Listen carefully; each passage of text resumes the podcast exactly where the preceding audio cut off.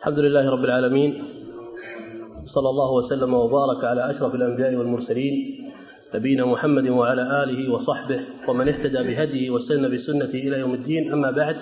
ايها الاحبه الكرام يسر اداره الشؤون الدينيه بقياده القوات البحريه ان تستضيف فضيله الشيخ الدكتور سعيد بن علي بن وهب القحطاني عضو الدعوة والإرشاد بوزارة الشؤون الإسلامية ليلقي علينا كلمة توجيهية نسأل الله سبحانه وتعالى يوفق الشيخ لكل خير وأن يصرف عنه كل شر وأن يجعل ما قدم وما يقول إن شاء الله في ميزان حسناته والآن نترك المكان للشيخ فليتفضل مشكورا مأجورا السلام عليكم ورحمة الله وبركاته إن الحمد لله نحمده ونستعينه ونعوذ بالله من شرور أنفسنا وسيئات أعمالنا من يهده الله فلا مضل له ومن يضلل فلا هادي له واشهد ان لا اله الا الله وحده لا شريك له واشهد ان محمدا عبده ورسوله صلى الله عليه وعلى اله واصحابه وسلم تسليما كثيرا اما بعد ايها الاخوه ساتكلم دقائق معدودات سبع دقائق او اقل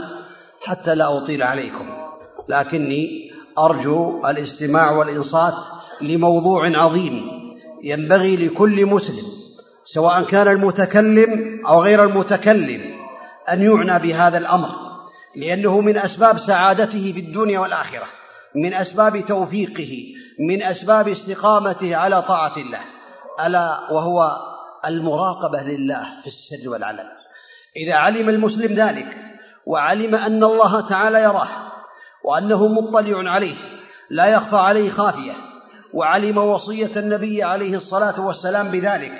حينما أوصى معاذ رضي الله عنه حينما وجهه إلى اليمن قال اتق الله حيثما كنت وأتبع السيئة الحسنة تمحها وخالق الناس بخلق حسن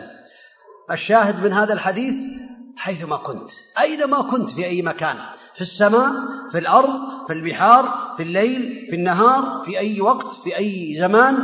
فعليك أن تتقي الله وتعلم بأنه يراك ولهذا بين الله تعالى ذلك للناس في كتابه وبينه النبي عليه الصلاه والسلام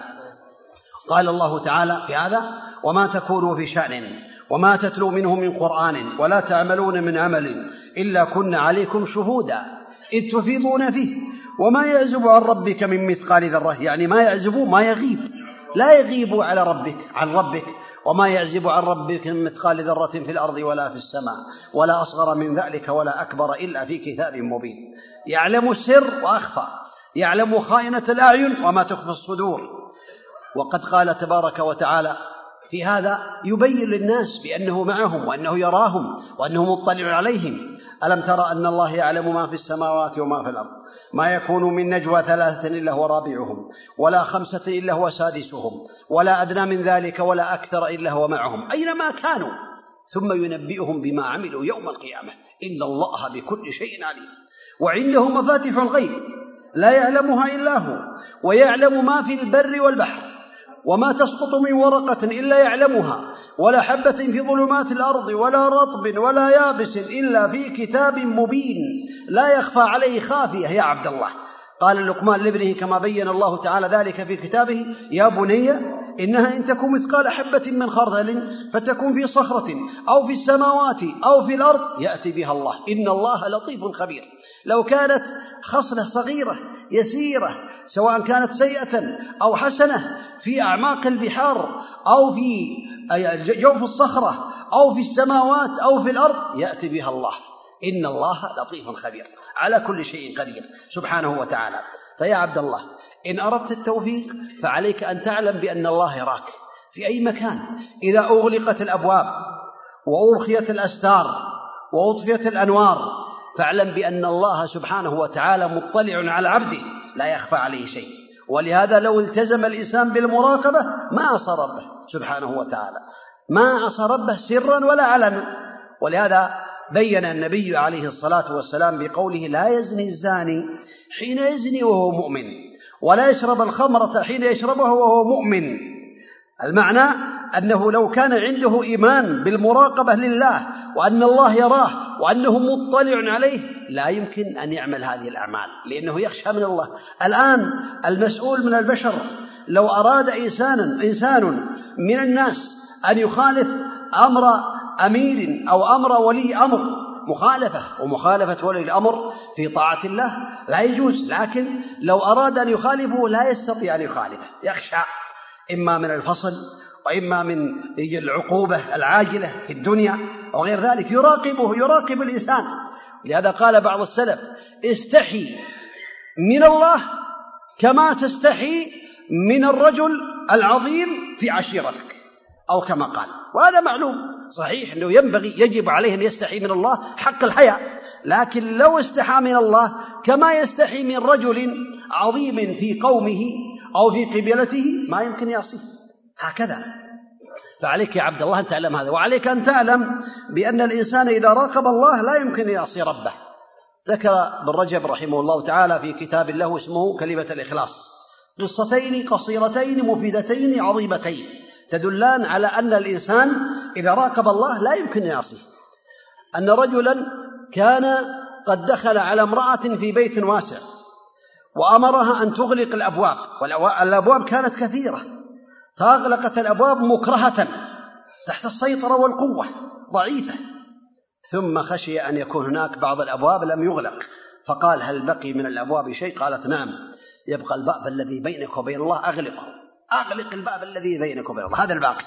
فهرب وتركها علم بأن الله يراه هذا يدل على أن الأصل أصل الإيمان في قلبه لكنه أنسي وجاء رجل آخر في برية وجد امرأة في برية في صحراء في ظلمة الليل لا يراهم أحد إلا الله فراودها عن شيء حرمه الله فامتنعت فاستغرب قال ما يرانا إلا الكواكب ما عندنا إلا النجوم ما يرانا إلا الكواكب قالت فأين مكوكبها الذي كوكب الكواكب أين هو ذكر